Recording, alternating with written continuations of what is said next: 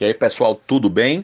Meu nome é Marco Antônio, sou professor de linguagens em inglês do Colégio CBV e agora eu vou comentar a questão 35 do SSA 2.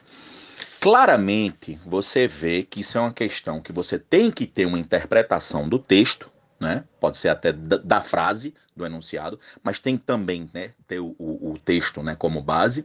E, lógico, dizer a frase usando outros vocábulos. Então, por isso que eu acho que isso é um pouco de interpretação junto com vocabulário, que é justamente paraphrasing, que é você parafrasear. Então, ele diz: It's likely that many Japanese people could use a nap. Ou seja, é muito provável que muitos japoneses se utilizam do carro para dar aquela sonequinha.